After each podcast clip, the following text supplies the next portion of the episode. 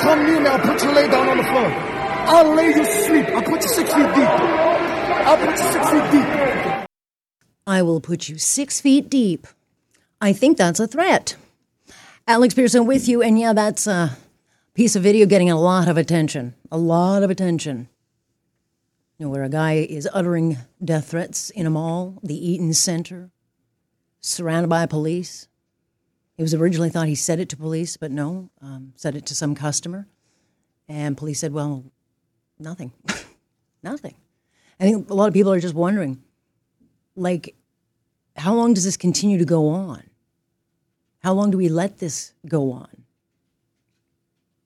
Because there's another one planned this weekend. And then what, right? You shut down all the malls again? The former chief, Mark Saunders. And then, of course, we had Jon Reid on um, of the Police Association on Monday. And I think they were pretty kind of saying the same thing.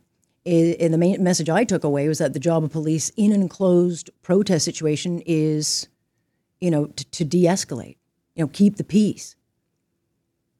Our Minister of Justice is out there on Twitter saying, well, our laws are designed to keep public spaces safe. And, and okay, we've got the laws in the books. We have police officers who are witnessing a lot of bad behavior right now, and nothing's happening. And so a lot of people are saying, like, what, what is going on in this country? Are we law of rule or not? And that one video of the guy yelling about putting someone six feet under, that's now been viewed three million times. So it's gone viral along with a whole bunch more of these things because they're all viral. And it's not a great message to send that you can just do whatever, do whatever you want, do whatever you want in Canada. Andy Brooke is a retired RCMP officer and certainly um, someone who I've been watching on Twitter and Good to have you, Andy. But you don't you don't sound very happy with the the state of rule of law in this country these days. Good morning, Alex. That comes through, does it? Yeah, a little bit. But I don't think you're alone. I, I get the distinct impression from a lot of officers outside, you know, on the other side of, of their career now, looking at this and and and thinking, uh, this is not what I remember in policing. So, what are your concerns when you look at a tape like that and the inaction or reaction to it? When I first saw the tape, it wasn't clear to me that the uh, male protester, whether he was directing the threat, which I want to inject here, was clear. It was good audio and it was good video. So there's no denying what was said. It appeared at first that he was directing it to the police officer. But as you watch it, you then realize that possibly there is somebody else. And I believe a statement issued by the mm-hmm. Toronto Police Association clarified that. But there is a part after he says, I'll put you six feet deep in the opening moments of that tape, where he goes to the right of the camera. Yeah. And the camera microphone picks him up saying, I just told the cop I'll put him six feet deep. Yeah. And at that moment, I had a sense that there was a, t- a tone of bravado about it, that he had become emboldened. And at that moment, he then goes back and it carries on. Right. And, and I will say, um, if you actually watch the raw of this, so it's six and a half minutes long. Um, you know, he says it a number of times. And at one point, you see the police officer kind of looking at him like, Are you saying that to me? What the hell? And at that point, I'm thinking, Andy, why aren't you saying anything? I, I get that police would not want to, you know, escalate things, but you're in a mall, it's private property. You've already shut down a bunch of stores, and, now you're arguing with customers. At what point do we have laws in this country? Because they now know the protesters they can go wherever they want, and as long as you know police can keep the peace, then nothing's going to happen otherwise. So they can just do this forever. Where's the limit, though? Say that again. Where's the line? What line yeah. needs to be crossed before action is taken? You know, we have heard in the last day or so statements of de-escalation that we're here to keep the peace, but there comes a point when you must act. When failing to act you actually, by seeking what you think might be the safest route, actually lead to something that creates a possibility for more hurt. In this particular instance, we're very fortunate. The police were very fortunate yeah. in that some of the people with this male actually had a restraining influence on them. That may not be the case next time.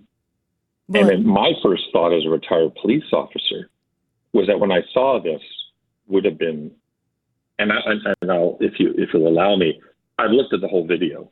I've looked at it a number of times. So based on what I see in the video, obviously, but I see no reason why he could not have been arrested and one other male that was with him. and Right. done it in a professional way, in a controlled way, I see no cause for fearfulness or timidity. Yeah, I think they could have walked him probably back behind one of the police lines that they had uh, away from people, but they didn't. That's their choice. But how much of this then, Andy, um, do officers then look at this as part of just 15 years of defund police? And here, here you go. They don't. You're not defunding them, but you're you're not seeing them do their job. Maybe they're just worried about public opinion. There's a there's a huge context here. We've just come out of the COVID pandemic, where three years ago uh, yesterday, you know, a, a youth was arrested skating on a pond in Calgary. I mean, images like that are still in my mind, where the police lost a lot of trust with the public, and there it's going to be a process to rebuild it. Well, you had an old man at the uh, trucking convoy in his pajamas. Yes. The guy couldn't have been, I think he was like 90 years old. He got arrested.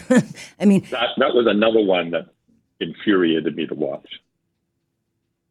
And I don't understand what's happened to policing, but I will say the Toronto police officer that appears at the beginning of this video, he does a quick glance to his side as if he's looking for direction or he's looking to another officer.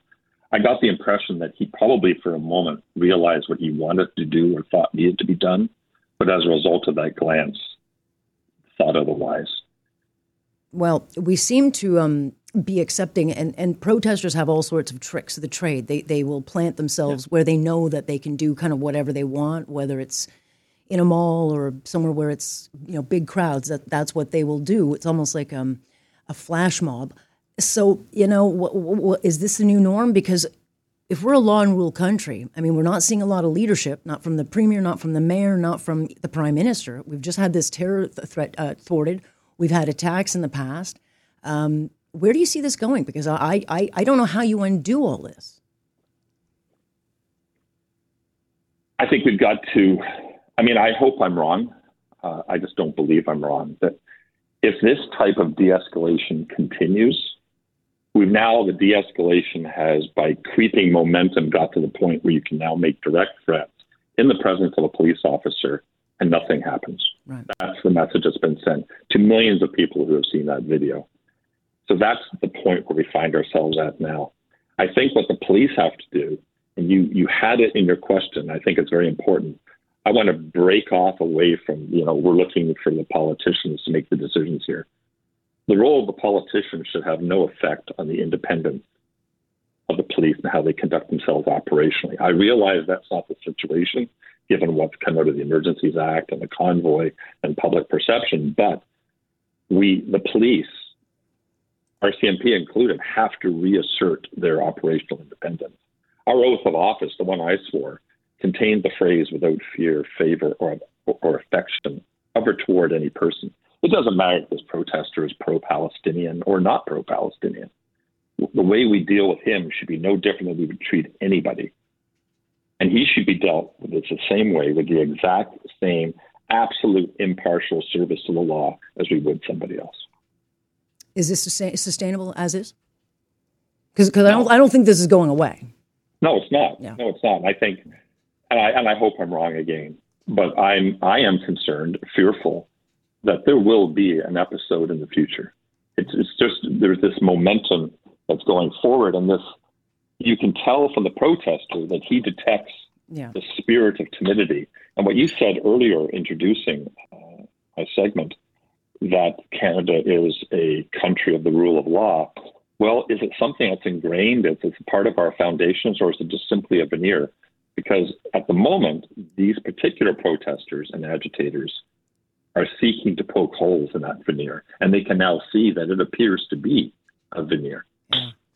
Well, uh, next time someone screams at um, Santa Claus and there's a toddler on the lap, it may not end as well because uh, I think most people are taken off guard. But I think the yeah, If you're a parent there, you know now you're dealing with situations you can't predict. sure, yeah.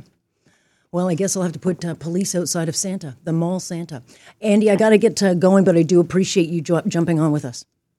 Thank you very much. Merry Christmas, Alex. You as well, Andy Brooke, uh, retired RCMP officer. I get a lot of notes from former cops not very happy with what they're seeing because they feel it's sending the wrong message.